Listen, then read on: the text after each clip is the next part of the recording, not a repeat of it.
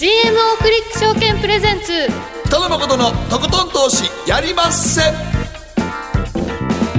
はいどうも皆さんこんばんは。北野誠です。そして進行 MC の大橋ろ子です。そして番組アシスタントは早乙女里奈ちゃんです。こんばんは早乙女里奈です。はいということでございまして今日のゲストははいインベストラスト代表取締役 IFTA 国際検定テクニカルアナリストの福永博之さんをお迎えしております。ご無沙汰しております。ご無沙汰でございます。よろしくお願いします。よろしくお願いいたし今日は久しぶりにテクニカルからちょっと今のね、はい。株式市場と為替市場見てみようということでございますね。はい、徹底的にチャートを皆さんにご覧いただこうと思いますのではい。たくさん持ってまいりました。はいよろしくお願いいた全します資料めっちゃ多いです。はい、で番組後半の賢者の投資コーナーでは三井物産戦略研究所国際情報部北米中南米室研究員安田沙子さんにご登場いただきまして FRB の新トリオトランプ氏批判をかわせるかをテーマに、まあ、今夜 FOMC がありますので、えーそれも含めていろいろとお話を伺いますのでご期待いただければと思います。はい。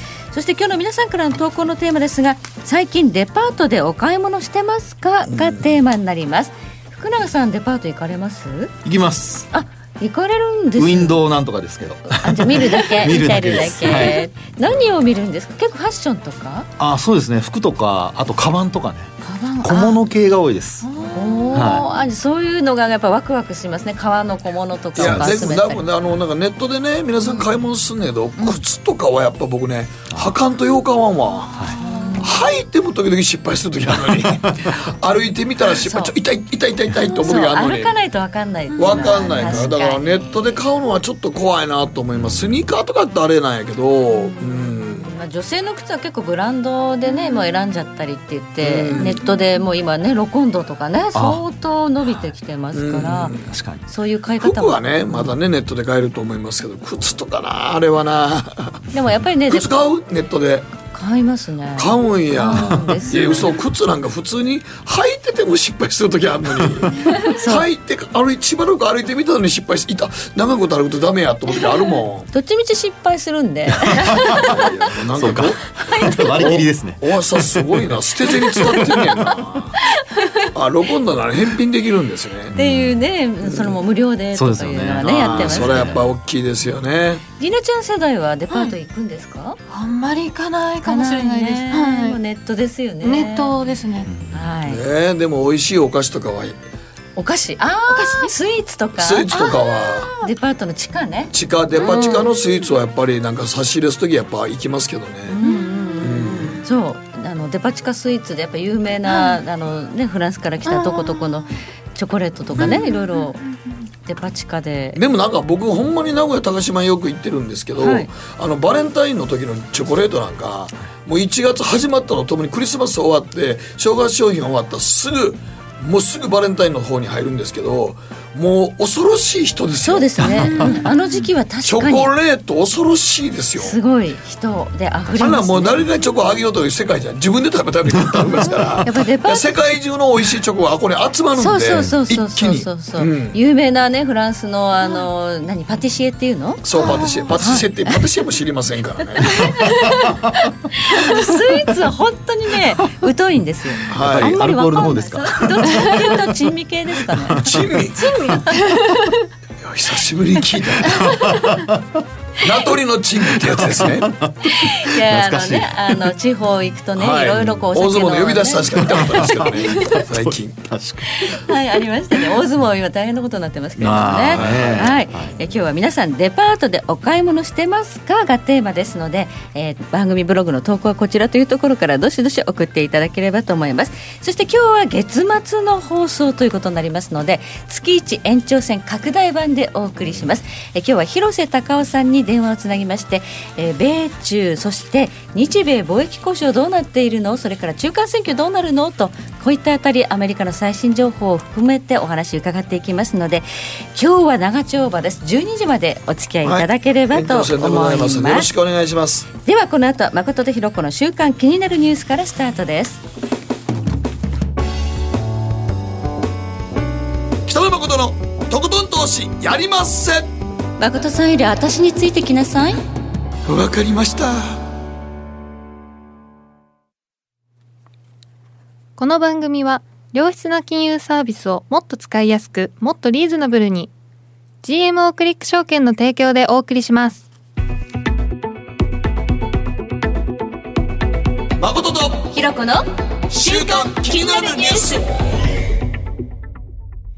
さて、ここからは誠とひろこの週間気になるニュースです。今日一日のマーケットデータに加えまして、この1週間に起こった国内外の気になる政治経済ニューストピックスをピックアップしていきます。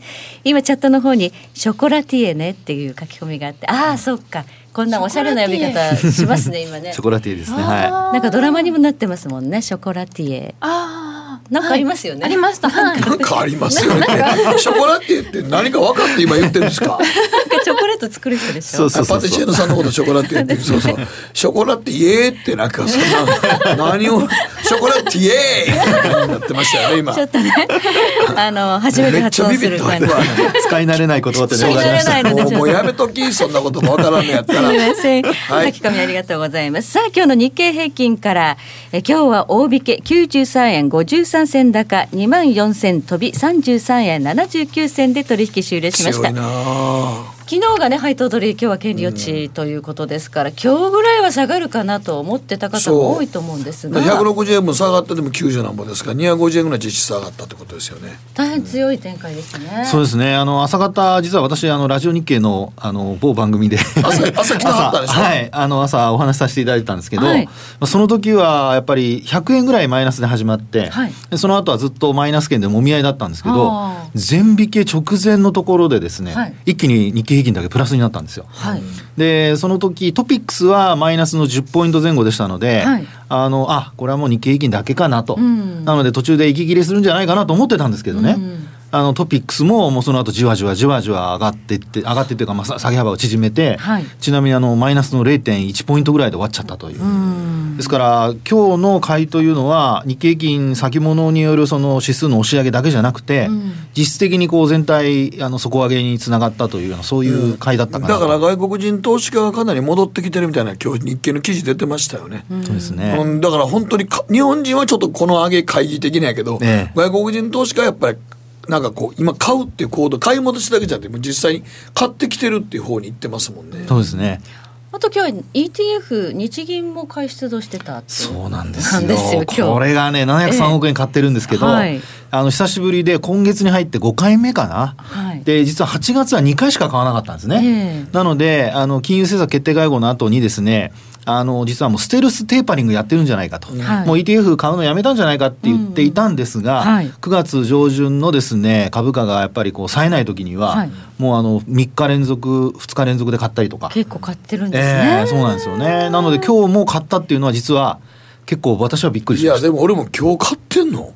なんで今日買ったん？今日今日まあでも全引けが一応安かったそう。いしやいや安かった言うけど 今日は別に買わなくてもよかったような気するけどね。ただですね、あはい。の、あれです、あの、トピックス型に切り替えてるので、うん。日経平均じゃないんですないよね。あそうか、はい。トピックスはまだ新高値とか言ってないからね。そうなんですそうなんです。そうなんですまだ結構差ありますので、はそうにまだ買ってでもなこれどうすんのやろねもう6兆円ぐらい買ってんで、ただあの日本最大の株主やで ね。年間のそのね買う買い入れのまあね全体の枠で見るとあとはもう消化期間に入ってくる感じじゃないですか？そうですね。そうなります。うんはい。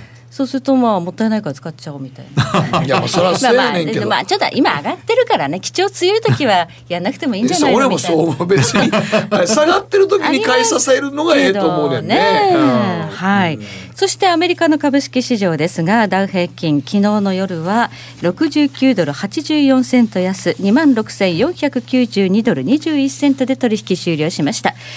米株はですね、3指数、ちょっと今、まちまちの動きになってますね。そうですね。はいあの、まずその順番で言いますと、えーえっと、ナスダック総合指数が最初に年初来高値を更新して、はい。その後に、まあ、ほぼ同時と言ってもいいと思うんですけど、S&P500 が年初来高値更新なんですよね。はい。で、その後一番最後ににあのニューヨークダウが先週末、まあ、連日2日続けて最高値を更新という流れになってまして、はい。あの、ここはやっぱり指数がですね、ハイテク中心のナスダック、それから、まあ、トピックスに当たるような S&P500、そして日経平均に当たるニューヨークダウと、これ全部がやっぱり高値取ってるんですよね。なので、そういう、あの、まあ、あの、綺麗にこう循環しているっていうところから考えますと、えーまあ、まちまちではあるんですけども、指数、まあ、あるいはアメリカの経済をこうの良さを反映しているとはい。いうふうに考えていいのかなと思いますけどね。だってずっと高値圏にいますもんね。落ちてこないですよね。はい本当その通りですニューヨーねク。ダウはね。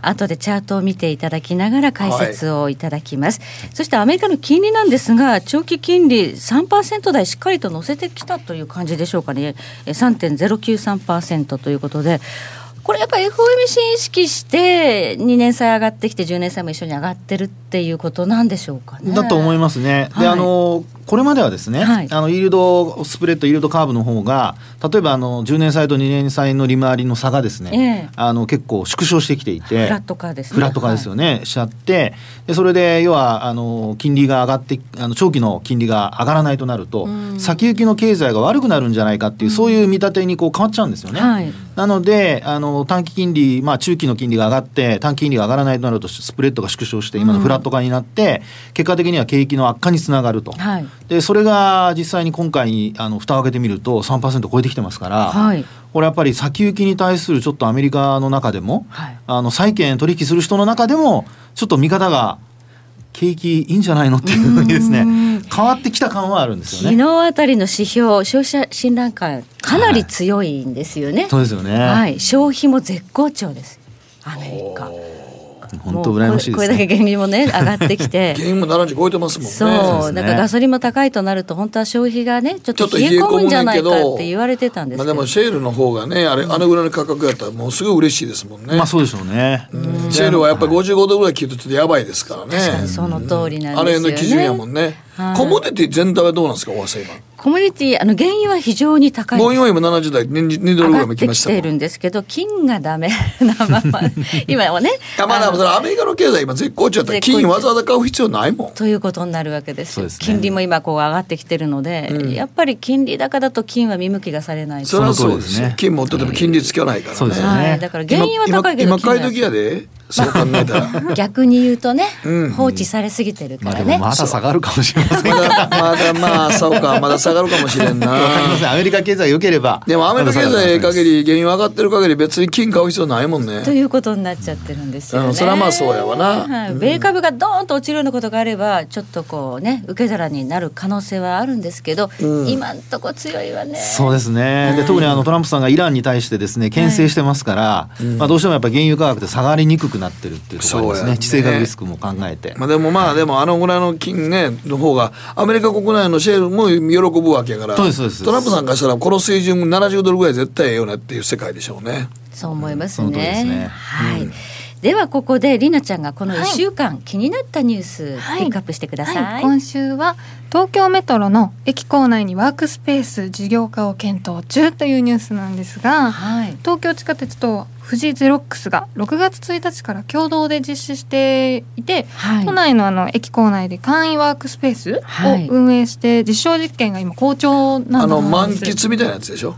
ボックス？ボックスやからだからボックスの中にまあパソコンとか置いてあって、はい。w i f i もつなげて、はい w i f i も。だから緊急のデータを送ったりするのにそこでやろうっていう、そうなんです。見たこと私まだないんですけれども。画面ああのあれはでもなんか暗証番号とかあんのかな？15分時間で。あのスマスマートフォンであの、うん。予約をしておあいなるほど。て開場する。スマホで開場するらしいんです。せやせやなって酔っ払ったおっさん寝よんがなそんなもん。あ開けたらびっくりーこれちょうどええわって。こ今週今週のねみあの大橋さんみたいな。おい寝ようここでんみたいなちょっと寝ようかここで。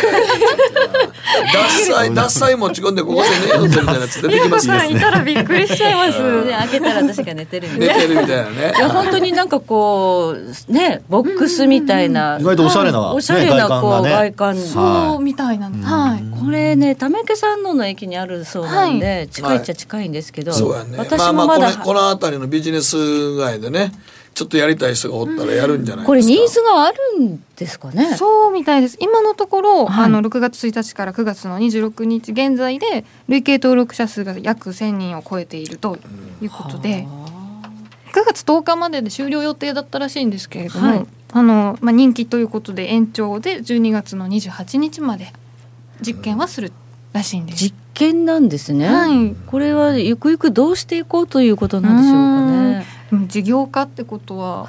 じゃあやっぱこういうあのメトロ結構駅空いたスペースありますからね、うん。そういうところを有効活用する一つの案なんでしょうかね。いや僕あの椅子あるじゃないですか、はい。あそこに座ってちょっとこう電車待ってる間なんか、うん。あのメール打ったりだとか、はいあの今スマホじゃなくてパソコンでやっぱりどうしてもやりたい部分とかあったりするんですよね、はい。なのでそういう意味では僕も今の話を聞いてちょっと登録したいなと。千何人目予備軍になってしまいました。はい。使ったからがちょ方がちょっと狭かったけどな。あもう使った方いらっしゃるんですか？えー早いです。すごいねさすがですね。えー。狭い。まあ、確かに、あの本当に一人分のスペースぐらいしかこう写真で見るとないですけど。あんまり広かったら寝るやつおるから。そうですねあんまり快適でも困っちゃうわけです。ほんのちょっとこうね空いた時間とかちょっと緊急を要する人がどうぞ使ってくださいっていうことで。そういやあの名古屋のね、ええ。オアシス21っていうとこがあってね、はい。そこの公園のとこのあのベンチがちょっと微妙に斜めにこうす座るとこが歪んでるんですよ。でなんでこんななんか微妙に歪ましてすこう段違いにしながら、い椅子のスペース作ってんのかなと思ったら寝ささないためなんですよ。さすが。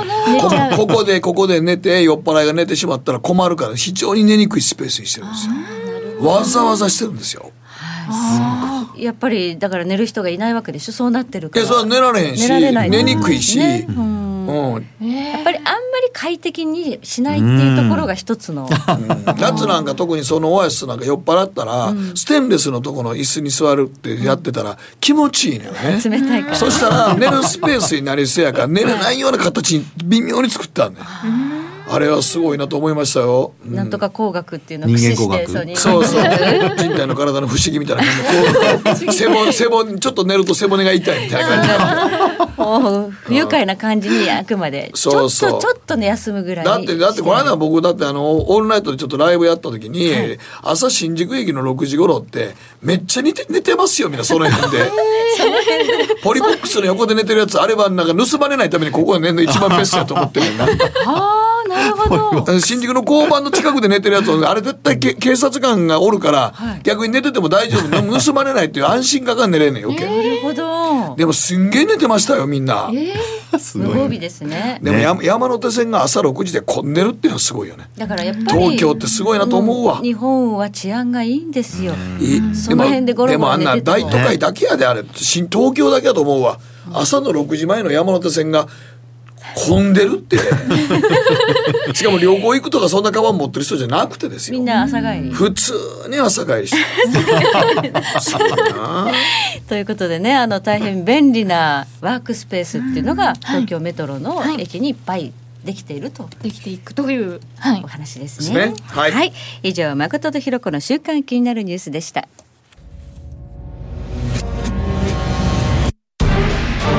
北野誠のとことん投資やりまっせ。誠さんより私についてきなさい。わかりました。エミさん。どうしたの？僕最近考えてしまうんです。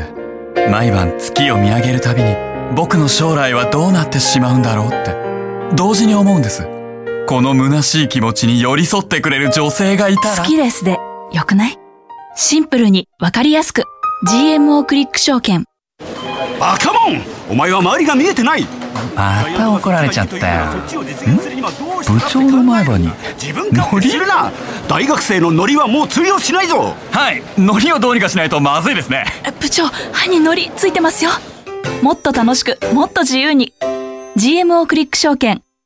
すると川上からどんぶらこどんぶらこ。どんぶらこって何？桃が流れてくる音だよ。じゃあかぼちゃは？こ天ぷらこ天ぷらこかな。鳥は？唐揚げ粉唐揚げ粉おやすみ。置いてかないで。頑張るあなたを応援します。GMO クリック証券。北野誠のとことん投資やりまっせ。やりますせって何語ですか？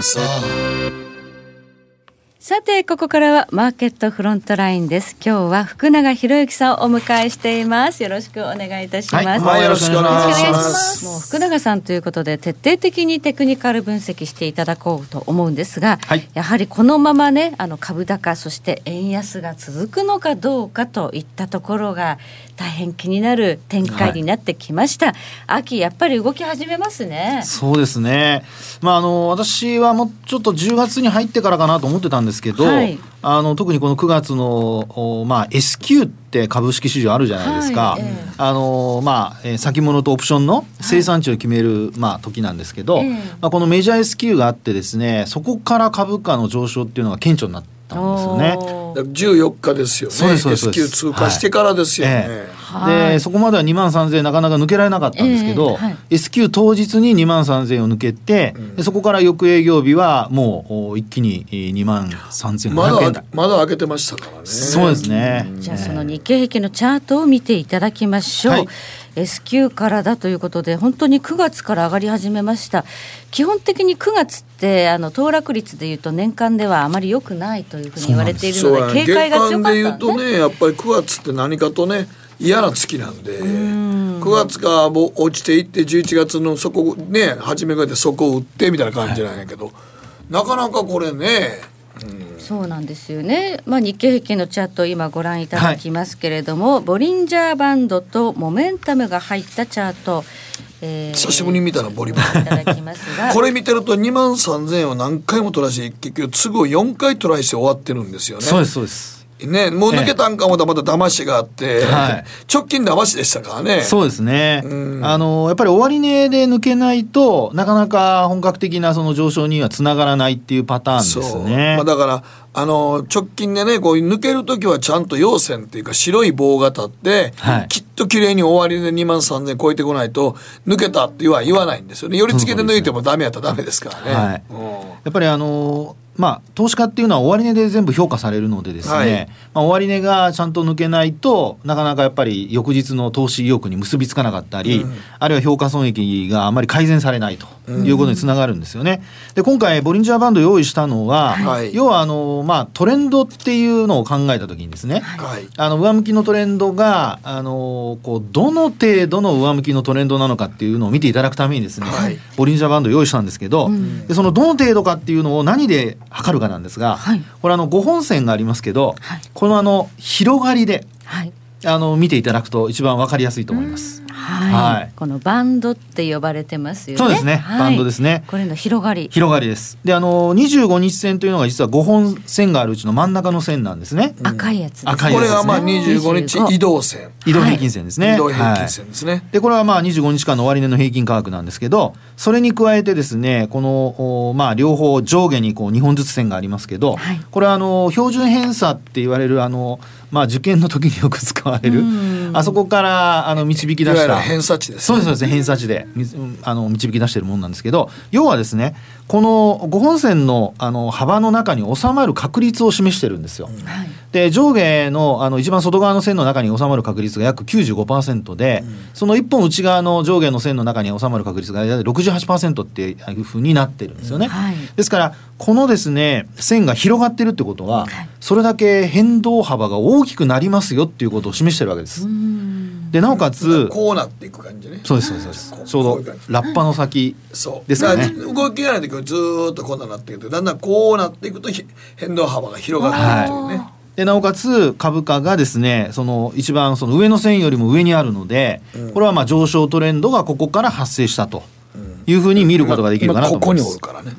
だから広がった線の上に今株価は白いもんが立ってるでしょ。ここ。そうってことはこれはまだま上に行くという。黄色いラインプラス2はいシグマの上に,、上に。ローソク足が位置しているというこですね。こととはこれはまだ強強いってことですそういうことになりますね。普通に判断するとね。はいはい。ですからあの今日のですね下落の意味合いあの下落というかあの、えー上昇の意味合いですね、はいはい。反落して始まったんですけどプラスで終わってるっていうところは、テクニカル的に見るとですよこれ上向きのプラス2シグマがサポートになっているので、はい。別に不思議にはならないんですよ、テクニカル的にはですよ。はい。であの実質ね感覚的にはやっぱり150円から60円ぐらいの,、あの配当落ちになってるところなので、まあ、そこで戻すっていうのもなかなか難しいんじゃないのって考えがちなんですが、はい。まあ、実際には結果的に高値を取ってきたと。はい。ですからこのままですねあのプラス2シグマっていうのは株価がそのプラス2シグマよりも上にあるので、はいプラス2シグマってまだ上を上昇を続けるんですよね。あなのでこの上にある限りは1月23日につけました。ーはい。2万4129円ですか？今年の高値ですね。はい。まあ年初来高値を更新する可能性は大ですねそうですねしかもこれが26年ぶりの1991年以来の値段だということですから。そうなんですよ。ね26歳になっちゃってるでもなんかもう日経日経新聞の今日のコラムなんか読んでたら外国人投資家が買ってきてるのは意味がよくわからない。やっぱ日本人って絶対懐疑的やな。あ日本人の特性なんやろなもう。まあ心配性だということは一つありますね、まあ日本はね暴落説唱えてる方が本売れるって言うとねまあまあそうですね。あ上がる言うてるよりはそっちの方が本売れるって心配性やからね。みんなそうなんですけどもね。はい、まあ、強さの背景にはこの配当落ちした分の配当金のこの再投資もあったっていうふうに言われてるんそうですね。ね。なので売買高とか見ていただくと、あのまあ配当再投資の分に関しては当日もあれば、はい。あのある程度配当があのどのぐらい支払えるか分かってますので、ええ。そういう意味では先行してはい。買ったりだとかっていうこともあるんですよね。はい。なので直近の売買高見ていただきますとちょっと棒線になりますけど、はい。これは結構右肩上がりでずっと S q 以降増えているとそういう状況もあのはっきり分かる配かなと。当見込みでもう先回り買いもあった、どのぐらいなんですか？配当ってやっぱり年々増えて。そうです。9年連続でですね、はい。中間配当増加してまして、はい。でこれ大体4兆9000億円ぐらい。うおー。結構な金額ですね。一日で落ちるんですからねここれがね そうですよね、はい。再投資されるということ。はまあねまだ続くかもしれないですよねそうですね。まだあの金額はまだ残ってる可能性あります。ただ一方でこれモメンタムちょっと見ていただくと、はい。これあのちょっと横ばいに変わってきてるんですよね。下の段ですね。はい。はい、でこれはあの勢いを表しているテクニカル指標なんですけど、ちょっと水準的には非常に高くなっているので強いのはわかるんですけど、これが下向きに転じるとかですよ、はい。あとそれからプラス2シグマを割り込むという流れになると、はい。これやっぱりあのいつまでもこう上昇を続けばいいんですが、はい。一服してしまうっていうことにもなりかねませんので、はい。そこはちょっとこ注意を。こここだから難しいとこなんやけどこのチャートがね、はい。冷やしのチャートで見ても窓2回開けてんだよね。はい、まあ、確かに。じ都合一番下からで3つ開けてるんですけど、ええだからここが難しいとこやね株の。株式の先物投資の難しいとこはこの窓がまあ1つ目と1つ2つ3つ開いてるから、実は3空の時は高値圏やけどどう判断するのかが難しいとこですねこれ。確かに。ただまあねそれまで都合4回抜けなかったから強いんですよ。そうね。このレンジ長かったですからね。長かった。だからこのレンジがなかったらからこの4回抜けなかったところ抜けてきたってことはエネルギー溜まってるんでそんな簡単には下に落ちてこないっていう形だと思いますけどね。まあ5月の21日からこれずっと抜けませんでしたからね9抜けなかった。月の14そうね。そうだからこの半年約半年間ぐらい何にもほぼ動いてなかったみたいな感じになってるんで。はいだからこれはもう逆張りしちゃダメですよね。いやおっしゃる通りだと思いますね。これはトレンドフォローでついていかなきゃいけないと。そうこれはちょっとやっぱり窓開いてるとはいえやっぱりそういう意味で言うと強いんやろうなと。まあエネルギー溜まってるんでねはいエネルギー溜まった後は走り出した方についていくのが一番適切ですからね。それをやっぱりこのボリンジャーバンドはよく教えてくれてるっていうことになると思いますね。はい。この日経平均強いということは、まあ、アメリカの株式市場もまあ非常にね、あの堅調に推移しているということもまあ一つはい材料とちょっしては、とドル円見ましょうか。あダウを見ようかなと思ったんですけどあダウ見んの？先先にその株ついやもうドルル円の方がええ。じゃあドル円じゃあドル円しよう。ダウはええ。もうダウは今高値圏におるからもうダウはええ。じゃあドル円し時間もないからドル円しましょう。みんな気になってるのドル円やと思うから。じゃあドル円いきます。はいまずはボリンジャーバンドとモメンタム同じもう同じでチャートですね、えーそうなんですね、はい。でここでですね注目していただきたいのはあのよく日経平均とドル円って連動性が高いって言われますけど、うん。同じようにあのドル円もプラス2シグマよりも上に上がってきてますよね。はい。で9月の14日あたりからあのドル円もですね、えー上方向にこう突き出てきて、うん。であのトレンドが発生しているとうん。いう状況なんですよね。はい。まあ、ですので、えーこのままあーこのプラス2シグマ上を維持できるようなことになれば、はい。それこそ7月19日のはい。113円16銭、はい。なので今週のその今週とか今晩の FOMC と あと日米のね、はい、首脳会談、はい。これ結果、まあ、関税かけるかけないっていろいろあると思うんですが、はいこの辺りでですね為替に影響を与えるようなことまあどちらかというと上方向だとねドルが強い方向だとい日本株にとってはプラスですし、ええ。まあ日本の方からしますとおそらくあのドルロングだと思いますのでまあドルが強くなってくれた方がいいのかなというふうにはなりますよね。はい。どうなんやろね。113円台乗せていくのかな。これ載せるとですね、ん。次実は相当あの抵抗ラインがない。ないでなおかつさっきの北野さんの話じゃないですけど三角持ち合いを上に抜けてくる可能性があ上離れりますたもんね、はい。上離れる可能性大ですよね。そこで実はちょっと月足なんかもご覧いただければと思うんですが、ははい。い、お月足チャートはこれはボリンジャーじゃなくてこれ一目均衡表ですね。一目ですね。久しぶりに見たな、はい。一目も。これあのボリンジャーバンドですとさっきお話したようにトレンドが出る時は分かりやすいんですけど、はい。これ出てない時は分かりにくいので,、うん。で今回は一目均衡表でですね、はい。えー抵抗体ってこの雲ってよく言われますけど、はい。この節を抜けてきてるっていうところなんですよね。これこれが雲、はい。赤とかこんなんかあの雲みたいになってるでしょ、だから雲っていうこれ一目均衡表って日本人が考えたんやで。そうなんです。えこのテクニカル日の指本で考標って。えられたオリジナオリジナルの。オリジナルの。はい日本のテクニもうカル江戸時代の米相場から使われたと言われる 一目均衡表これあのあれですね。であのーえー海外では一目って呼ばれてるんですよ。均衡表まではつけなく地形のて、一目一目って呼ばれてるんですよ。でこのチャート見ていただきますと125円とか118円114円ってありますよね。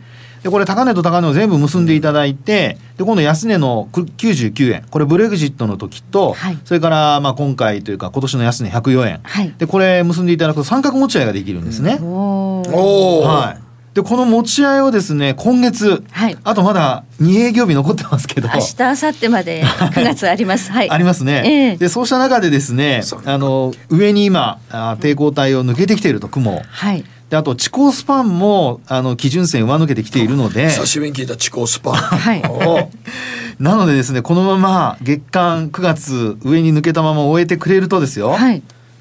ひょっとしたらこれでもなんかめちゃくちゃはい強い。いやいやこれ地高スパンも抜けてきてること考えたら、はい。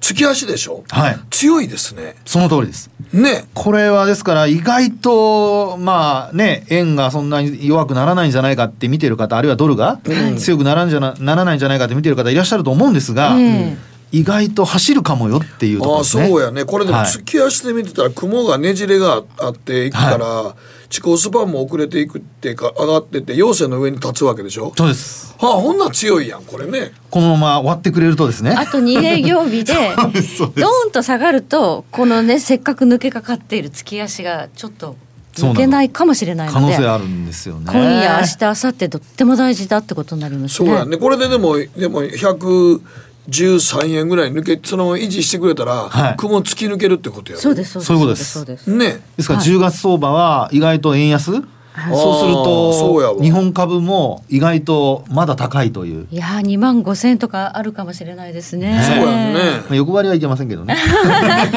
でもねあの想定為替レートって100 8円から10円ぐらいですね。ですよね。いやでもそれで考えて113円とかこれ114だけあれ円とかやったらば10月ねきまた決算出てくるときに情報修正とか。いやそりゃそうですよ。ね輸輸出入のとこはね絶対そうなるから、出てくるんじゃただやっぱ行ないですか。き過ぎると、うん。今度は輸入のやっぱ内需のところはですね、ちょっと弱いけどね、はい。逆になっちゃいますんでね。そうそうそう。115円ぐらい超えると内需系はちょっときついですよね。そうですね。はいということで、うん。月足レベルでも大変強い形になっている。あと2営業日この112円、3円台へいてくれればそうです。大変強いトレンドができ次ると。何見ます？もう一つぐらいは。これでクロス円がクロス円強いってことになるんですかね。そうですね。クロス円が強いってことになりますね。はいえユーロ円見ますか？ユーロ円、あと香港ドルなんてのもありますけどね。あちょっと待ってその前にね、はいユーロドルの前に5ドル円見といてくだああ、さい5ドル円。これねやっぱり結構みんな気にしてんのよね5ドルやはっぱね日本の方は結構好きですからね5ドル円、5ドル円ね、えーでも冴えない展開続いてたんですけど足元強いんですそうですね。足元はちょっと戻し歩調ですよね。はいはいで、あのーこのバンドのですね、向き見ていただきますと、はいこれあの赤い三角印あるじゃないですか。ええこれあのー上の3つが上向きで、はい下の2つは下向きじゃないですか。はいこれ広がってるってことなんですよね。えなので、はい。えーそれを示してるんですけど、はいこのおチャートを見る限りはあの5ドル円もですねちょっとあの強くなってきている。とあ戻してきてんの？そうですそうです。戻してきてますねはい。冷やしで見ると、で直近で見ると81円79銭も抜けてきてますので、そこから上となるともう83円台。ですからここから2円ぐらいはあの上に行ってもおかしくないというでもなんとなくこれでずっと見てると、はい。やっぱ84円ぐらいが抵抗ラインになっちゃうねんな。その通りですね。84円半ばぐらいが抵抗ラインやなこうここでね、12345あそうかもう56回はやっぱ抵抗されちゃうねんね。その通りですね。だからこれちょっとしたらあれかな。買い戻しかなこれ。また。やっぱ米中のね貿易摩擦っていうのがどうしても5ドルには影響大きい。あの、ねえ。中国とオーストラリア貿易でね結構つながってますんでね。ねね。はい。じゃあもうあのさ時間もないのでトルコリラ円も見ときます。か 最後トルコめ行きましょう。ったにこんなこんな、あのトルコリラ円のボリンジャーなんか見たことない。そうですね。なかなか見ないです。初めて見たわ。8月にドーンとこれね、はい。えらいことになってから。ですけどもこれ今ですね見ていただきますとさっきのあの三角印見ていただくと内側になってますよね。収収縮してそうなんです。収縮してきてるんですね、はい。でこの状態からするとこれトルコリラ円はトレンドが発生する可能性があります。上か下にどっちだろう？で今のところはえー。それを判断するのにモメンタム見ていただきますと、はい。ちょっと下向いてるんですよね。あですからこのままですね25日線ちょちょっと待ってこれ今画面映ってトルコリラ円か？ートルコリラ円、はい、トルコリラ円どうでしょう、すみません私は見えないんですけど。もあすいません。これ今ちょっといやじゃあ画面に映ってるのトルコリラトルコリラ円映ってます映ってる？はい。ああこっちかあ、はい。違うので違うもやろ違うの形あ形チャートがねこれ日違うね。経平均になっちゃってますね。あそうですね。チャートに景気になってますね。ごめんごめん。こっちやねこっち。トルコリラ円っていう、このちょっとごめんね。はい。はい。ありがとうございます。もう一個やね。だっておかしいのおかしいですね。日経のチャートですね。いやいやこんな高いわけない人。なんでお前それいトルトルコリラ円が2万4千おかしいやろと思って今こっちです。こっちですは。い。今から出るか出ますかね。出ました。はい。はい大丈夫です。出まあ出ました。はい。はい。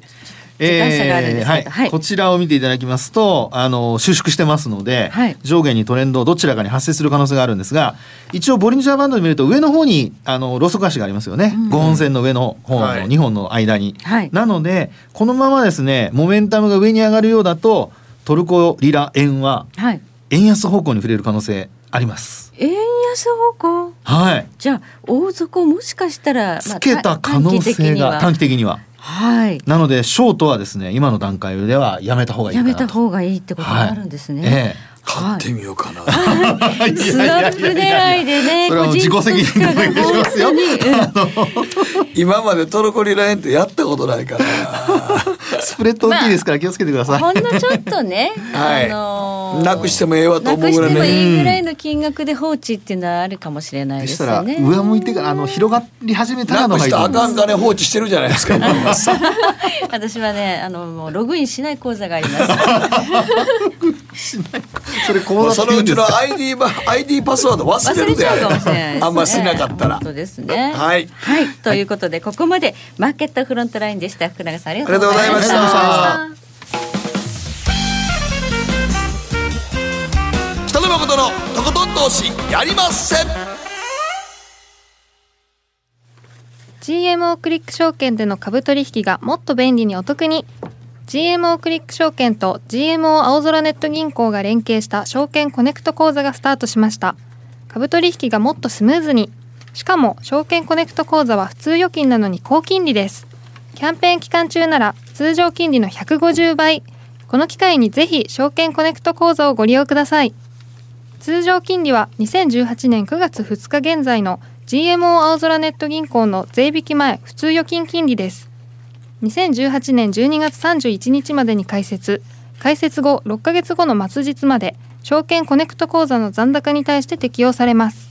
GMO クリック証券は関東財務局長金商第77号の金融商品取引業者所属銀行 GMO 青空ネット銀行の関東財務局長銀代第330号の銀行代理業者です。ご利用の際は GMO クリック証券および GMO 青空ネット銀行のホームページにてキャンペーンの適用条件や商品ルールについて十分ご確認ください。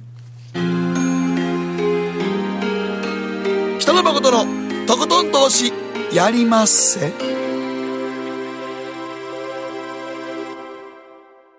賢者の投資。さあ改めまして。今日は安田沙子さんをお迎えしております。どうぞよろしくお願いいたします。お願いします今日のテーマなんですが、FRB 指導部の新トリオトランプ氏の批判をかわせるかなんですが、はい、今夜まさに9月の FOMC があるということで、ね、注目が高いんですけれども、はい、新トリオっていうのがなかなか面白い表現ですけれども。笑いトリオみたいな。そう笑いトリオですね。誰がボケツッコミやるのか回しはやっぱりセンターですかね。はい、これまではねイエレンさんのね時代でしたけれども、はい、今はパウエルさんになりまして、はい、で銀行規制担当の副議長にコールズさんが入られて、はい、9月になってようやくいわゆるエコノミスト的な立場の副議長としてリチャード・クラリダさんが入られることになりました。クラリダさん。はい、はい。どどんな方？この方ですね。よくぞ聞いてくださいました、非常にですね個性豊かな方なんですね、個性的、ね、彼はあのピムコの、はい、投資アドバイザーグローバル投資アドバイザーをやっていましたし、はい、財務次官補なんかも経験したお堅い方なんですよ。はい、でしかもあのまたご説明しますけれどもあのいわゆる中立金利ということをお話しされてその中立金利が金融危機の後低下してきましたとい。うことで、うんはい、かなり話題になった方なんですね、うん、それだけ聞くとすごくアカデミックじゃないですか。すね、この方ね実は自主制作の CD 出してるんですよ。CD 今日はそのジャケット あ写真載ってますか？これはこれは自主制作の CD の？これはジャケットですか？ジャケットですコネチカット州の自宅で作ったんじゃないかと言われています。これタイムのチェンジ。タイムのチェンジズ。ご自身の？ご自身の写真で2016年ですね。はあ。タイムのチェンジってどういうこと？もう時間は変わらないというようなね言い方なんですけれども、ね、この方でもそういうタイトルをしながらも、はい、あの副議長に指名されると2017年頃言われておきながら、断ったんですよ最初は。だけど心変わりしました。時間は変わらないけど自分の心は変わる心が変わったわけですね。はい、ななんでこれ方があのこう受けてくださったのかっていうのもちょっといろいろ心情の変化も気になるところではありますが。まあ、あの先ほど申し上げましたけれども、彼はその中立金利が低下してきたということを話してきた方でして、はい、で中立金利って何ですかという話になりますけれども、はい、あのなんて言いますよね。引き締め的でもなくてそして緩和的でもないぬるま湯のようなちょうどいい状態の金利のことを言うんですね。でその金利に対して物価目標という数字が大体その名目の中立金利って言われてるんですけれどもあの FOMC の経済金利見通しで長期的な政策金利の見通しということで今2.875ってありますが、うん、大体2.875からインフレの2%を引いた値というのが実質の中立金利と言われています。うん、で昔はこれが4%と言われていたんですが、はい。えー、名目ですね。名目の4%と言われていたんですが最近ではもう1%以下になってきていると。随分下がってきちゃってるんですね。はい、ということを話している方なので、はい、もしかするとハト派かもしれないねとどちらかというと中道団だろうけれども、はい、まあ、ハト派寄りな方じゃないかと言われています。ハトとタカって分かります？か？ハトとタカ？はい。ハト派と言いますと、ハト派っていうと平和的なイメージあるじゃないですか。はい、その通りで、ハトは平和の象徴やからね。ね金融政策に当てはめると、様子経済の様子を見ながらゆっくり利上げしていきましょうというようなスタンスの方で、はい、逆に高というのが攻撃的なイメージをされるようにちょっとこう前前のめりで積極的に利上げをしていきましょうっていうタイプなんですね。でこの方はどちらかというと、まあ、ハト派より中道、まあ、基本的には中道なんでしょうけれどもそんなに引き締め方向にはいかない方だろうというようなことを言われています。はい、はいまあ、その高と鳩が分かったところで、はい、先ほどの中立金利ですけれどもちょっとねあの今どのぐらい下がったのかということが確認できるチャートがあるのでちょっと見ていただきましょう。はい、はい、サンフランシスコ連銀がね、はい、作っていましたチャートですけれども。1990年代っていうのはものすごいやっぱり気配があった。もう今となっては覚醒の感がありますね。本当にすごい金利があった時代ですね。もう8%超えてるってなんやねんと思いますけども。日本もそうでしたもんね。そうでしたよね。バブルの時8%ありましたからね。そうなんです。でこの棒グラフがちょうど、あの名目の中立金利になるんですけども、はい、この折れ線を見てみますと棒グラフよりちょっと90年とか2007年上がってますよね。つまりこれってちょっと引き締め寄りだったってことになるんですね。はい。で2016年はもちろんまだ利上げが2回目予約できた頃ですから、はい、まだまだそのその中立金利低い設定に抑えられたんですよ。でその FOMC はずっと緩和的な、はい。政策を続けるって言ってましたから、はい、それがまだよく表れているということが言えるんですけれども、はい、今回クラリダさんが副議長になられたことでこのような政策を踏襲していくでしょう、はい、というふうに言われています。はい、なので今回利上げはしていくんでしょうけれども、はい。一旦来年の6月頃はい。ちょっと FF 金利が3%付近になってきたところで一旦様子見に入るんじゃないかというようなことが言われています。今ねアメリカの経済絶好調で、は年内2回来年4回そしてさらにその次に1回とかなりタカ派的な予想をする銀行さんもありますね。あれ割とですね、はい例外的ですね。あうん、JP モルガンだったりするんです 私もよくご存知存じてますけどね。強い随分高派だなって思うんですけど強いんそこまではとてもちょっと考えにくい今の段階では CNBC での分まあトランプ。大統領自体があんまりね牽制だったそうなんですよ。利上げすんなみたいなおっしゃる通り。牽制的な発言ツイッターでもやってるんでしょ、うんはい。もう。何を考えて利上げするんだとか、そうそう望ましくないとかね。いや今は経済絶好調なんだからやめろとかって言ってますもんね。言ってますね。確かに。ローイールダーとも言ってましたからね。はい。低金利主義者とも言ってますから、うん。まあそういった主張をしている中で、ある意味このクラリダさんという方は彼にとっても居心地のいい方なんじゃないかと。いうことが言えるので、はい。まあ、やっぱり中間選挙だったりですとか選挙民向けにはアピールはするんでしょうが、はい。本気になってフェドを潰していくようなことはしませんし実際介入もできませんからね指名しちゃったんでね。はい。そういった中ではそのなんだかんだ言いながらも、まあ、ノイズは置いておいてゆっくりその彼がどのように利上げをしていくか、このメッセージを見ていきましょうというところがポイントです。はい、はいこの指導部の新トリオということですけどトリオっていうと？まずクラリダさんがありますけど。もクラリダさんですね。もちろん議長のパウエルさん、あパリパウエルさん。で、はい。銀行監督担当のコールズ副議長。はい。このご参加になります。はい。で最初はですね、あのいわゆる FRB 指導部議長副議長理事。はい。7人いらっしゃってたんですけど、はい。このクラリダさん入る前までは3名しかいらっしゃらなくて。空席だったんですね。そうなんですよ、4席空席だったんですよね、うん。でさらに金融政策を決定する上では12地区連銀から4地区連銀の方が入ってニューヨーク地区連銀が入ってということなんですけども結局 FRB 指導部の票数が3対5で3人しかなかったわけですよ、うん。これがようやく4対5になってくるんで、まあ、バランスが少しずつこう取れてくるようになると。はい。いうところが一つまた言えますね。その中でその指導部が何ができるか。もともとそのパウエルさんもコールズさんも実は経済学の博士号を持ってらっしゃらなくて。はい。市場からは大丈夫かということをよく言われてたんですよね。頼りない頼りないじゃないか、ええはい。ただ実はこの二方には共通点がありまして、はい。えーブッシュ政権父と子の両方父と子で、はい。財務官財務次官だったりですとか、はい。財務次官法実は牽引牽引してました。はいでこの時何があったかというと S&L 危機と言いまして、い、わゆる貯蓄組合の危機があったんですね。それに対応したのがこのお二方である。はい。ということが一つ言えます。実績もある実績もあるんですという実はことなんですね。でクラリダさんとの実あれも共通点もありましてでクラリダさんも財務次官法2005年から2006年あ2002年ですね。2002年から2003年でブッシュ政権子供の時代にやってます。うん。でその後にクラリダさんまた財務次官やってらっしゃるんですね。はい。そういったことで実はブッシュサークルなんですよ彼ら、なるほどうん。ねそれが一つありますね。はい。でパウエルさんとクライダさんの話で言いますと、はい。でパウエルさん自身もロックミュージシャンなんですよね。そうでした彼もねギター弾けるんですよ。そう思うでしょ、ええあと彼は自転車通学するぐらいな 通勤するぐらいの方なんでかなり活動的な方でもあるわけなんですよね。意外ですけど。意外なんですよ。意外やね。そう。そんな共通点もあるので、はい。そういった3人トリオがはい。金融政策を牽引していき、はい。なおかつ何か危機が起こった時には対応できるような体制。それが新しいトリオだと。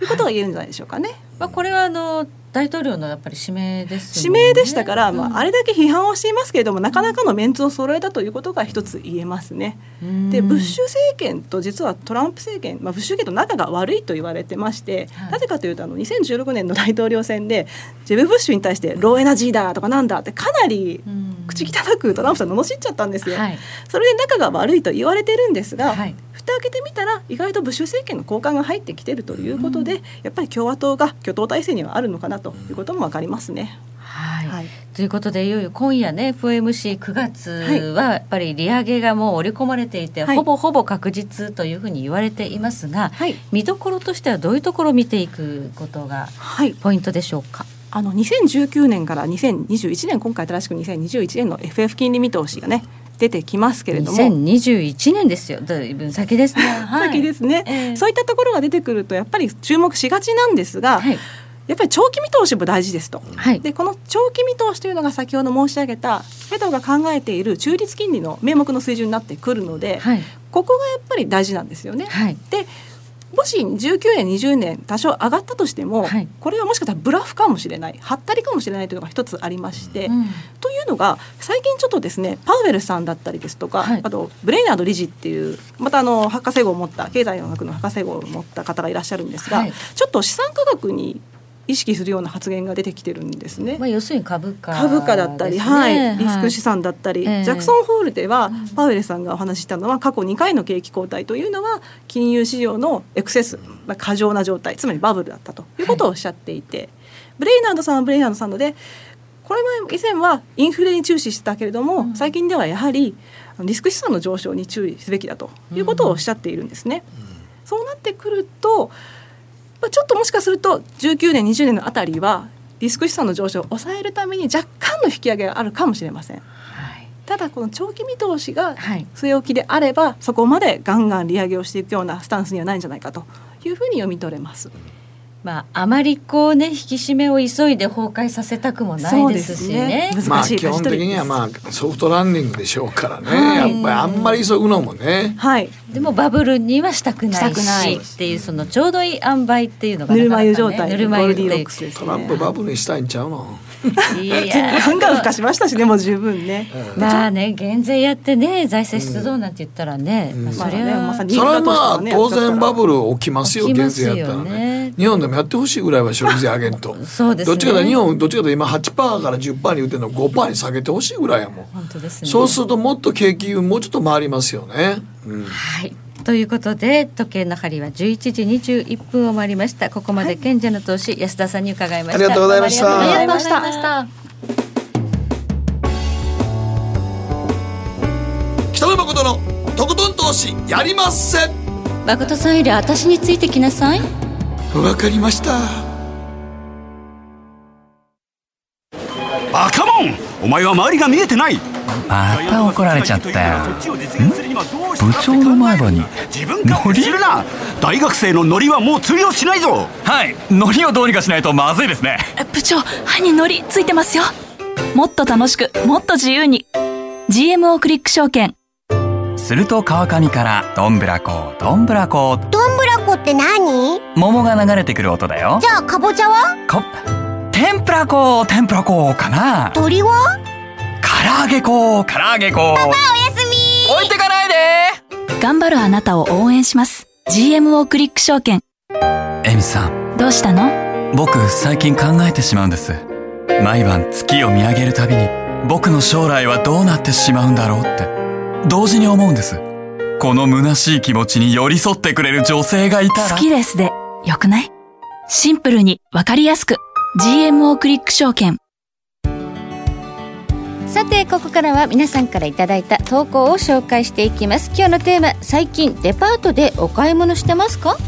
はいということで名古屋の烈風さんですが最近デパートで買い物といえばあの閉店した名古屋の丸へああ閉店しましたね。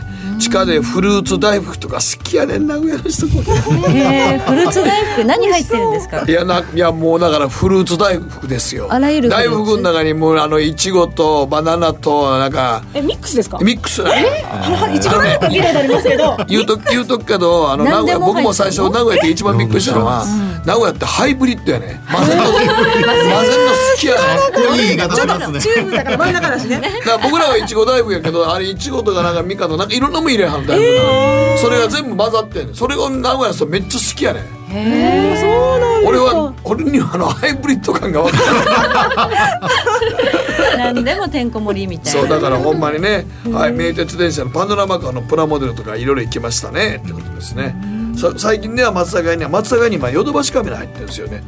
そう。まあインバウンドでしょうかね。そうですね。はい。はい。はいこちら朝さんからでデパートで買い物はしてます。主にテナントの本屋さんですがただ近所のデパートの中に本屋さんはあっても売り場縮小で3館あった建物が2館になり本屋さんが入っていた館は文房具とか売り場があったのに別の館へ移りました。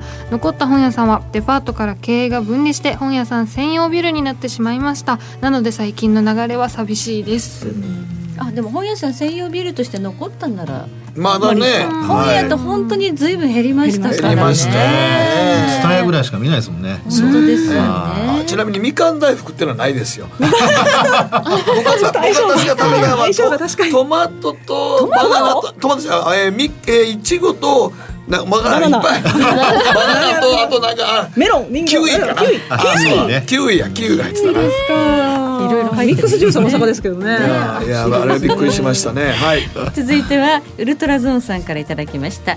イオンショッピングモールやイトーヨーカドーはデパートじゃないんですよね。いやでもあれもデパート類総合ショッピングセンターですけどうね。ん。うちの近くにはデパートがないので最近は全く買い物をしていません。数年前までは駅前に一軒デパートらしきものがあったんですが潰れてしまい昨年やっと空いた店舗にドン・キホーテやダイソーツタヤなどが入ってきました。これまた数年前のことですが平日に渋谷に行った時に駅から少し離れたデパートに行ったらほとんどのフロアでお客さんより店員さんの方が多くて店員さんが暇そうでした。これでやっていけるのかと心配になりましたがあのデパートまだ生き残っているんでしょうか渋谷に行った時駅から少し離れたデパートって東急かな？えあのでも西武もある。西武？西武。渋谷は坂登ってると西武があ西る。武もある。あと東急もあるし。ど。このこと言ってんのかな？店員の方が多かったっていうね。ちょっとねデパートもねあのエリアっていうかその洋服ファッションのところは結構ガラガラっていうところありますからね。ねはい。もう一つぐらいいけるかな？あこれ読みますか、えー笠井花子さんから、えー姫路の山陽百貨店に行きますね。すげえな。姫路の老舗デパート大和屋敷が閉店しました。学生時代によく立ち寄っていた店だったのでとても残念です。復活できないのかな？できないでしょうね。渋いってご存知にいや私は神戸ですから出身が。そうやね。山陽は私もお世話になりました。ねね、まあでも山陽電車も含めて。デパートの稼ぎの半分は外商であったりとかあとはもう物産展とかやっぱり一番ですね。集客しないとね。だからたまになんかなんかなんかの展示とかで催し物とかで、あのね絵絵絵画とかの展示やったりとかあれ意外と人入ったりしてますもんね。大黄金展とかねああそうです。さすがコミュニティの情そう報そうゴールドをバーン飾るみたいないやバーン金持ち別に金来るみたいなの板だけ飾ってます お願いしますわね。金の馬とかいるんですよいやいやそうですね。はい金のいますいますはい。時計の針は11時26分回っています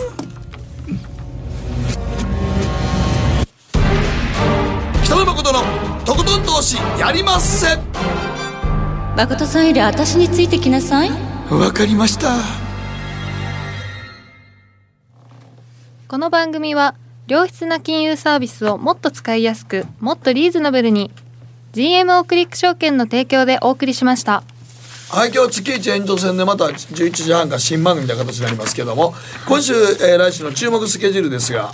はい、まあ、まずは今夜 FOMC ですよね。ねはい。それ以外に何か注目のイベントまあ日米のね首脳会談会談がねまあ、ちょっと分かってない。どんな内容か分かってこないんでね、そうですね。発表されてないんでどうなんでしょうかね。でも WTO に関してあのこれから改革を始めようと言っているのがはい。日米欧なので、はい。もし米国が突っ走ってしまってあまりにも欧州だったり日本に厳しい処置を取ると、そこでまたライン崩れちゃいますよね、ん。だから米国もそこまで無理はしないと思いたいんですけどね。思いたいですけどもね。そのはい。WTO の強化っていうのはやっぱり中国包囲網的なことですもんね。はい、だから側面があります。そこで手を組むということであるならばやっぱりちょっと日米で揉めないようなそういう流れなのかもしれないだからこそこれだけ買ってるのか。賢いといいんですけどね。本当そうですね。いやもう今週はそういうニュースいっぱい出てくると思いますのでね、この後ちょっとマーケットまあまあまあまたつぶやいてくれはるでしょツイッターツイートをやめてって感じはい、はい、え今日は、えー福永さんそして安田さんにお話伺いました。どうもありがとうございました。ありがとうございました。延長戦です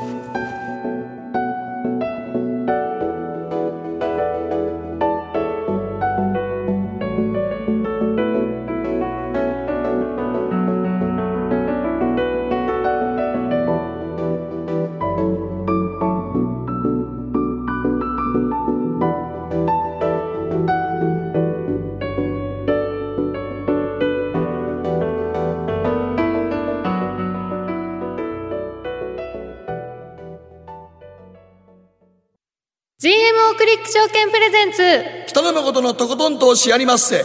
月一延長戦。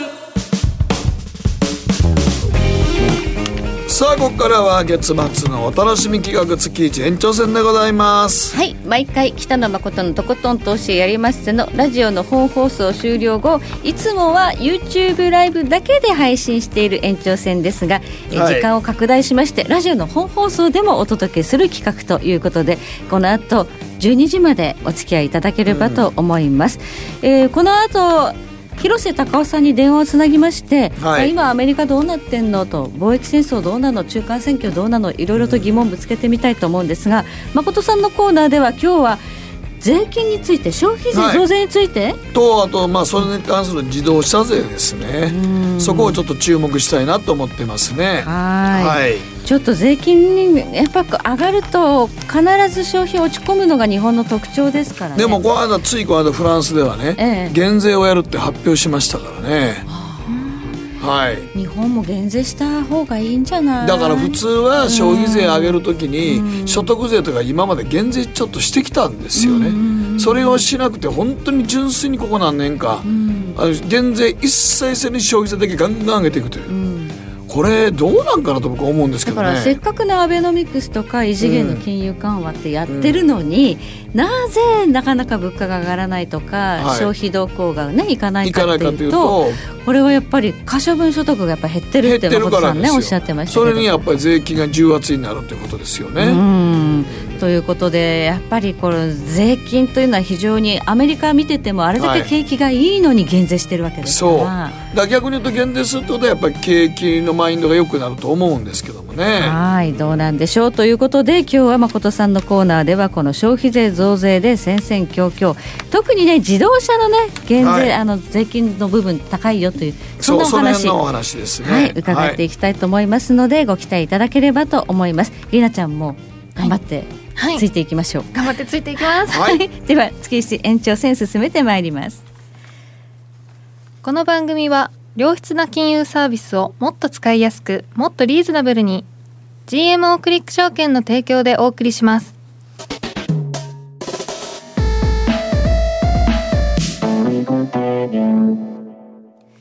さてここからのコーナーマーケットホットラインです今日はフロリダ在住のコンテクスチュアルインベストメンツ LLC 広瀬隆夫さんと電話がつながっています、はい、広瀬さんお久しぶりです。こんばんは。こんばんは。よよろしくお願いします。ろしくお願いします。さあ、まあ一応あのまだちょっと報道には出てきてないんですが、はいこの日米首脳会談で何が話されたのかっていうのがちょっと知りたいところなんですけどもね。そうですね。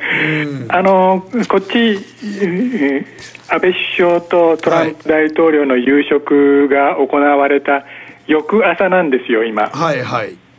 それでまだあんまり詳細入ってきてないですよね。なんかちょっとあのレスなんかあのじ地下で2人で通訳だけ入れて4人で喋ったみたいな感じの話が出てましたけどもね。ああそうですか。うん。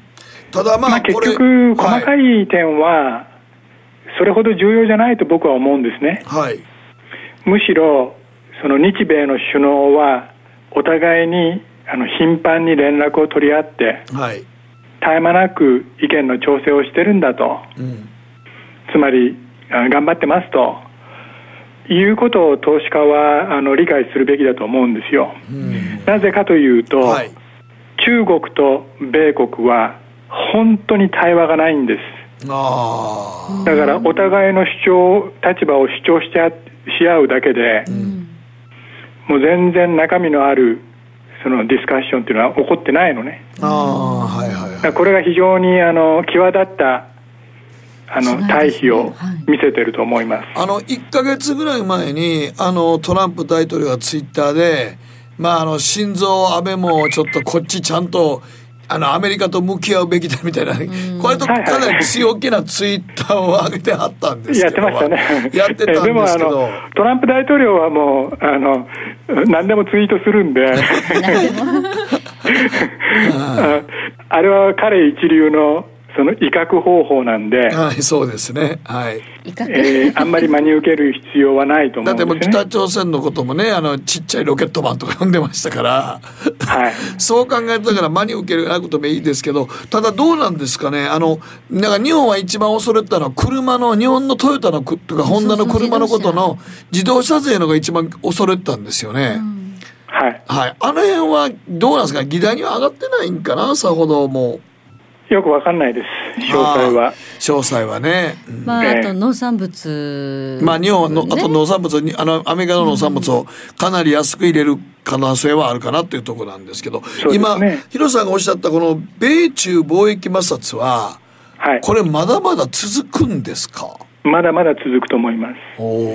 で、その一つの手がかりとしてね、はい。トランプ大統領自身は、自分で腕まくりして、はい。この交渉どないなってんだとうん。いうことを、その、あー部下に問い詰めたりとか、そういうことをほとんどしてないらしいんですよ。はいはいはい 任せっきり。任せ、投げっぱなしなんですか？投げっぱなし。だから USTR、えーつまり、えー米国通商代表部ですか、はい。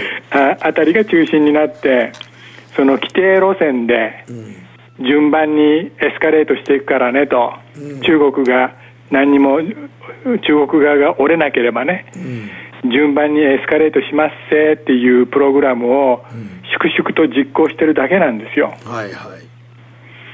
だから具体的にどういう着地点に落としどころを持っていきたいとかね、うん。そういうことをトランプ大統領全然言ってくれないらしいんですよ。はいはいはハンズオフってやつですよね。い。はい。そこから判断すると、相当長引きそうっていうか、うん。あの、時間かかるですよね、これはね。そうか、だからトランプ大統領が落としどころの指示をほぼしてないってことなんですね。はい。何もしてないです。ツイートしてるだけですよ。いやいやいや、ただのツイッターマニアみたいな大統領になってますけども、これでも実際に、じゃあどっかで事務方がこうあって、話し合いしましょうよという展開にも水面下ではなってないんですか？あそれは、えーっとこの前、その事務レベルで中国の代表とアメリカの代表が話し合うとかって言ってたやつは、あれはキャンセルされましたよね。うん。そうなんですよね。はい。えーだからあのあ今のところ何にもそのテーブルの上には乗っかってないということですよね。これあのでも実際僕なんかちょっと思ったのはあのトランプ大統領の支持してる人たちにとってだんだんいろんなあのしなんていうかアメリカで売ってる細かい商品とかは値段が上がっていかないんですか？はい、その点に関して説明すると、はい。えー過去に、まあ、今回の分を含めて3回はい。関税が課せられたんですね。うん。1回目は4月3日、はい。2日目は7月6日、そして今回200あ2000億ドルの輸入品に対して10%の関税っていうのが、まあ、今月24日にはい。キックインしたわけですけれども、それらのほとんどは、えー原材料とか素材とかそういうものなんですよ。はい。でいわゆるそのうんコンシューマーグッズつまりその消費財はあ1%ぐらいしか含まれてないのね。なるほど。で今回の2000億ドルの輸入品に関しては20%ぐらいが消費財になってる。だからそのストラテジーとして戦略としてなるべくその消費者の懐が痛むものは後回しにせえという指示が出たわけですよ。企業がその原料コストのうん増をですね、その吸収してるわけですよ。踏ん張ってるわけですよ。だからしわしわ寄せは企業に言ってます。ああだからいわゆる一般国民の方々にはそんなにあの、はい。直接的に直はまだ接的なまだそんなにうんあれなんですか、はあはい、で今、アメリカは中国から5060億ドルぐらい物品を輸入してるんですけれども、これまでにえー関税が発表されたのは、まあ、目の前で言ってそれの半分ですよね。で残り半分はまだ関税発表されてないんですけどもさっき言ったようにその消費財を後回しにしてるんで、今度次回やるとしたら消費財の方もぐわーっと含まれてくるわけですよ、だからそれはちょっとどうかねっていうね。判断になりますよね。やっぱりねあんまり物価上がると国内で暴動が起きたりとか。そうやっぱりね。ねやっぱり抑えるの大変ですよね、中国。今のところあのあのアメリカ国内であの原油が上がってるからってガソリンどうなんですか？あガソリンは、えっと、少し高いですよ。うんただ、えっと、うーん、まあ、2008年とかね、はいその頃の状況に比べれば、まだずーっと低い水準ですよ。だから、アメリカ国民が騒ぎ出す水準とは程遠いというふうに言えると思いますね。あということは結構今のところおあのトランプさんのやってることはうまくいってる感じですよねそうすうるとまくいってます。大体インフレ率は2%くらいですよね。うんでこれは長期での FRB のターゲットにドンピシャですから、はい全然その不都合はないわけですよ。昨日のね消費者信頼感指数なんか見ても本当にいいですよね。はい。消費動向は全然冷え込んでいないということで、まあ、このぐだらいからやっぱり、広瀬さんやっぱりアメリカ実際に言われてる通り数字が表す通り景気はいいんですかやっぱり？景気いいと思いますよ。で企業業績もギャンギャンにいいですよ。ギャンギャンに？もうもう僕アメリカ来て30年、あのこういう仕事やってますけども、今みたいに もうあれっていうぐらいあの企業業績が良くって、もう淡くいますよね。逆に。前年前年同月比プラスあ前年比プラス25%とかね、そういう数字がもうガンガンと出るんで、イエーイというふうに思ってます。だからもう今の株高はやっぱりもう当然といえば当然。当然なんやね。そうです。そうです。だからあの株価収益率 PER ってありますよね。はい。あれで言うと16.7倍ぐらいですかね。で過去5年の平均が16.3倍ぐらいなんで、平均よかほんの少し高いぐらいかなっていうだから感じで。そういう意味で言うと別にニューヨークの株も割高感さほどないんですよねはい。鼻血がブーッと出るようなレベルではありま ありまだからそせん。だから逆に言うとそんだけ企業が儲かってるからやってことやもんね。そう、それそれともう一つは長期金利今米国10年債利回りは約3%ぐらいですけれども、それってやっぱ株式支援的なあの非常に低いまだまだ低い金利だと思うんですよ、利上げしてるにもかかわらず、だから金利よし企業業績よしということで株が買われない理由っていうのはないですよね。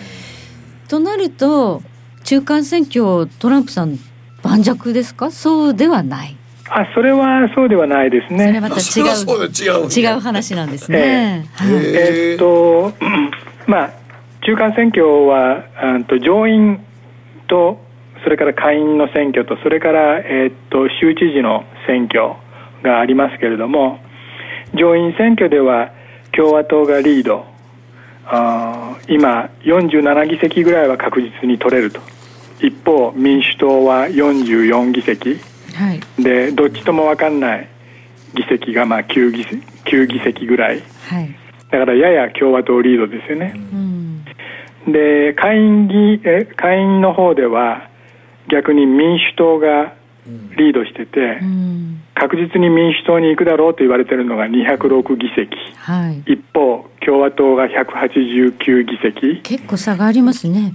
うん、でどっちとも分かんないっていうのがまあ40議席、うん。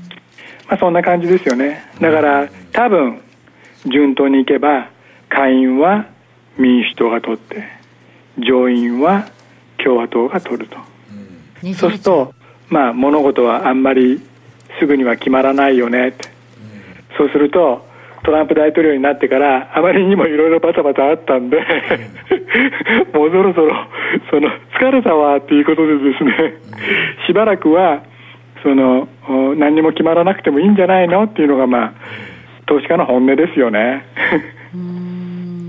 まあ、ものすごい勢いでいろいろやってきましたからね。そうですね。はい。それほど失望されない可能性もあるんですか？失望されないと思います落としても、むしろ。むしろ、はい、そのくらいがちょうどいいと、いうふうにみんな思ってんじゃないですか。このままいろんなことをこうバシバシ変えられるとついていけないぞみたいなそんな感じもあるってことですか？はい、はい、そうですね。特にあの、うん、貿易の方面ですよね。はい、でなぜかというと歴史的にその貿易というのは下院が一番あの発言力というか影響力を持つようにそのアメリカの政治っていうのはデザインされてるんですよ。はい、大統領よりも、はい、だからその下院が民主党になればですねちょっとゆっくりやろうよということでペースダウンするかもしれない、うん、その米中貿易戦争がね、はい、それってやっぱ株にとってプラスだと僕は思うんですよね、うん、むしろプラスっていうのはちょっとなかなか意外な感じはしますけれどもね、はい、そうですね、ね、だからこれあの米中貿易戦争長期戦になるんで、はい、だから誰が誰と会って何が議論されたというようなことよりもその下院がですね共和党によって支配されているのか民主党によって支配されているのかということも非常に大事なんですよね。で僕は民主党が下院をコントロールしている方が穏便に物事が進むと思います。なるほどね。はい。はい。ではここまで広瀬隆夫さんに伺いました。はい、はい、どうもありがとうございました。はい、どうも失礼します。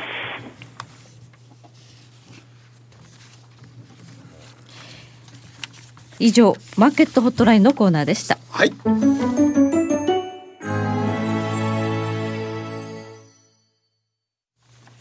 GMO クリック証券はおかげさまでファイナンスマグネイト社2012年から2017年の調査において FX 取引高が6年連続で世界第1位を獲得。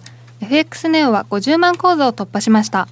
GMO クリック証券は安い取引コストが魅力であることはもちろんパソコンからスマートフォンまで使いやすい取引ツールも人気。またサポート体制も充実しています。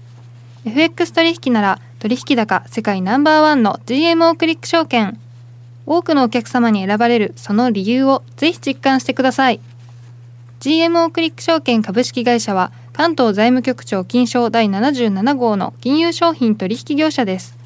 当社取扱いの金融商品のお取引にあたっては価格変動などの理由により投資元本を超える損失が発生することがあります。お取引をする際は当社のホームページや契約締結前交付書面にて手数料などの諸経費及びリスクについて十分ご確認ください。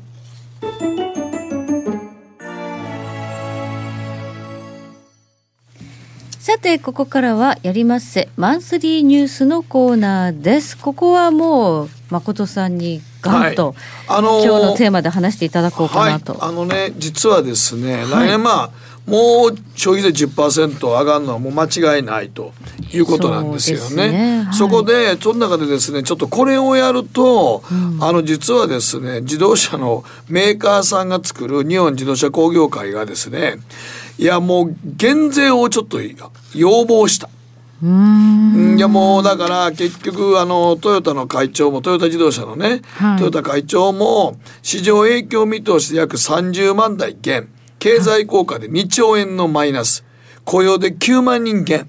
予想されると。消費税が増税されると。10%になると。はい。はい。あまりにも今の日本の車は税金の塊が走ってると確かに税金ばっかり何種類かかってるんですか、ね、いやだからもう全部で何やかんや8種類ぐらいかかる8種類。8種類ですよ税金だけで、うん、だってまず車買う時に、はい、あの自動車取得税っていう税金かかるんですよ、はい、買うのに買ったらもうその時取得税ってお前車買ってんやろっていう、うん。なんかこう買うことに罰が与えられるみたいなそうそう。だからもういやいやだってそれはあんた自動車取得してんねんから税金払った取得税っていうのはこれは自動車がすごいなん。なんていうの？あの高級な金持ちが買うもんやから庶民の足で車買うっていう発想じゃなくなってんねんねもうすでに。はい。であとそれに消費税がかかりますからだから消費税と所得税は別なんですね。はいそうなんです。変なほんでね。としばらく持ってると、あの自動車重量税っていうこれがね、これを考えたのが誰何を隠そう？田中角栄なんですよ。角栄さんこの税金を考えたのは田中角栄です。ああそうですか。これは自動車重量税って自動車重い、1トンぐらいする。普通自動車ね、1トンぐらいするってことは走ってたらお前道路傷めるやろ。はで全道路をちゃんと舗装直すためには重量税っていうのをやったらええんじゃないかと。い。うん。走ることにもなんかこう罰が与えられてる罰が与えられてますね。っていうような印象ですよね。はい。であともうこれに車検が入る、はい。はいそらねそれでガソリンガソリンもねあれ税金の塊ですからね。税金の半分が税金ですあれガソリンは、ガソリン代の。ガソリン。代の、それにあのだからいろんな税金がガソリン代にかかってガソリンにもかかってんのになおかつまだ消費のせ乗せるから、税金をなんぼかけて消費税乗してんのと、だからガソリンのうちのな6割ぐらいはもう税金をまき散らして走ってるようなもんなんですよ。はい。まああまりにもその重税感が強いというのがもう自動車を持つということなわけですよね。そうですだからそうなると、はいもうほとんどがあの罰です。そうですよね。だからお若い子たちはもうそんなんまでして車持たなあかんのっていう時代にも来てしまってるんですよ、ね。りなちゃん世代自動車っていうのは絶対に持たなきゃいけないっていう考え方はいやないですない。ないやろ都会に住んでたら特にないよね、もう電車の方がいいじゃんなんか彼氏車持ってなかったら嫌じゃないですか？いやいやでもそこはそんなに基準じゃない基準じゃないんですね。はい私たちぐらいまでだと本当に車が持つのがステータスやったもうんですよ車ないとデートにデート誘えない。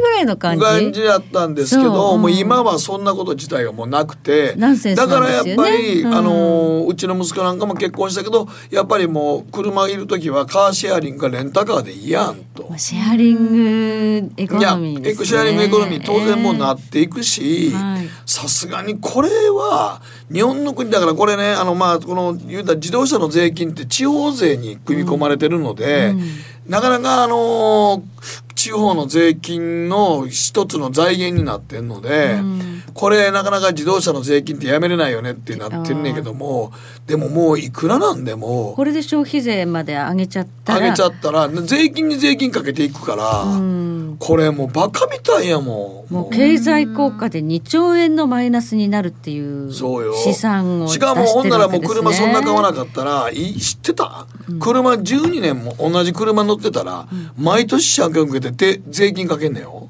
えー、そうなの？毎年なの？あのね、なあいやあもったいないとか言って車、自分が好きな古い車をレストアしてちゃんと長く持ちたい車マニアっておるんですよ、はいはい。僕なんかもこの車結構好きやったのになと思うけど、もう10年超えたらやっぱりもう税金12年目から税金すげえ上がるし、えー車検もいや毎年やらなあかんみたいな感じになるからそれは言ってみたらもったいない精神じゃなくて売れって言ってるその車をもう。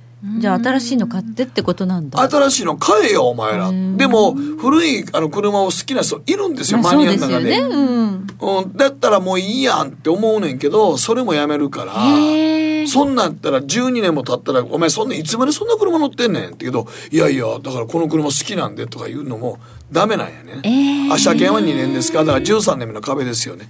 だずーっと持ってたら損なんです。そういう、うん。じゃあもう本当に若い子はもうね全然車いらないっていうのは当たり前だしそそんなことをやってて我々も持てなくなりますね。そう僕もだからもういい,、いいやもういいやってなっちゃう。もう子供一人もうねあの出て行ったし、もういいかと。もうだってほんならちっちゃい車でもういいやん年取ってきたしって僕らももう思ってきてるから車好きなやつも関係ないね。はい、じゃあここはやっぱりその消費税増税のみまあ反対側で何かこう自動車に関しては減税じゃないですけど、いやでもまあ経産省はだからちょっともう今減税する方がいいんじゃないですか、車検は2年いうことやけど2年に一度やけどもう12年超えたらそんなね車検も高いのよ。排気量でかいやつ結構、そうね。そんなんに税金払ってだから税金もういいよって。うん、日本って本当税金高いよね。何もかもですけどね。何もかもですわ、はい。でもほんまにこんなことやってて、だって別にねあのリーマンショック以来さほど給料も最近好景気やって言ってるけどみんなの給料の手取り上がってないのにほんで最近の若子たちはなぜ車乗らないんだってもう乗らんやろ。乗らないですね。乗らないやろ。そら乗らないって当たり前やって、うん前までは消費税3%に上げる時とかに、はい。必ず所得税下げてたのにちょっと、減税して、所所得税しばらくちょっと減税しますよ言って、消費税の分をちょっと相殺しながら動き上げていったのが今もそれしないもんね。せっかく本当にねあのこれだけその景気良くするための政策をやってるわけですから、その他方で増税してたらその効果が全然見えてこないってことになっちゃいうますすよね。でも地方行ったら、やっぱり車いるからってことで皆さん車をお持ちなんですけども、はいそれが負担になっていくってことなんですよね。だから本当になんかほんまに景気よくしたいんかなと。いや景気よくまあ多分ねあの政府はしたいんだけれども、財務省がねとにかくあのバランスシートとにかくそこだけをこう財政支出を減らしてとかね、収入を増やしてっていうそこをものすごくかたくなに譲らない。譲らないね。消費税増税は絶対なんですよ。ででもなんか、うけ減税できるとこもっと減税あるんじゃないの？東日本大震災のために復興のために僕ら25年間税金払い続けてるよちっちゃい税金やけど。そうなんですよね。あの細かいね10点えに10.21 10.25ぐらいですか？になってるんですよね。なってるんですよね。そうやろ、はい。国会議員すぐさま給料元戻したのに、薄く取られ続けてますよ俺らね25年間薄く取られるんででもええよ東日本復興さすためにやったらと。思うねんけど、ほんまに景気よくしたかったら税金もっぺん見直したらわと思いますね。だって実際に上がってないねもう手取りの給料。はい。それやのに税金だけはどんどんどんどん上げていくっておかしいやろと思いますけどもね。はい。というのが今日のまこっちゃんからの提言でした、はい。時計の針は11時56分回っています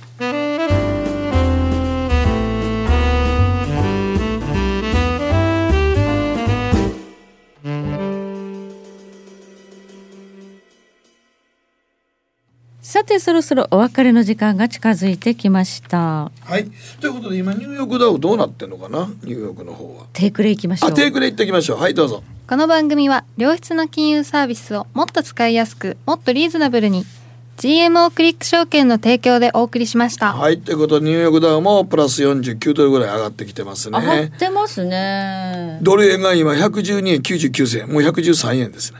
はい。はい今晩も強そうですね。はい。いいんじゃないですか、この後ね3時に FOMC があって、でその後ちょっと朝方は結構日米首脳会談の何か情報がまたこういろいろ出てくるとか。と思いますけどでもなんかここに来てそんなに出てなかったってことは車とかではあんまりなかったのかなと思いますけどもね。ね。通商問題、まあそれは首脳会談の後の会見で出てくるっていうふうに言われてるんですけど、うん。あんまりね、リスクはなさそうなムードですねもう。でもねあのいやでもそれは言うけど、あのしょ農産物は結構来ると思いますよ。だってやっぱりアメリカのやっぱり売りたいもん農産物。牛肉もそうだしね。でアメリカの,、あのトランプさんのバックボーンの、あれ多いですか？はい。はい。南部の人たちが。そうですね、はい。ちょっとねあの米中で大豆の価格が今下がっちゃってるので、はい。あそこをなんとかこう支持をね、はい。取り付けないと中間選挙負けちゃうみたいなことも言われてますからてますからそこね。はちょっと譲れないとこじゃないかなと思いますけどもね。あっという間に終わりの時間です、はいということで延長戦までお付き合いいただきありがとうございました。どうもありがとうございました。皆さんおやすみなさい。もう来週は10月。10月。はい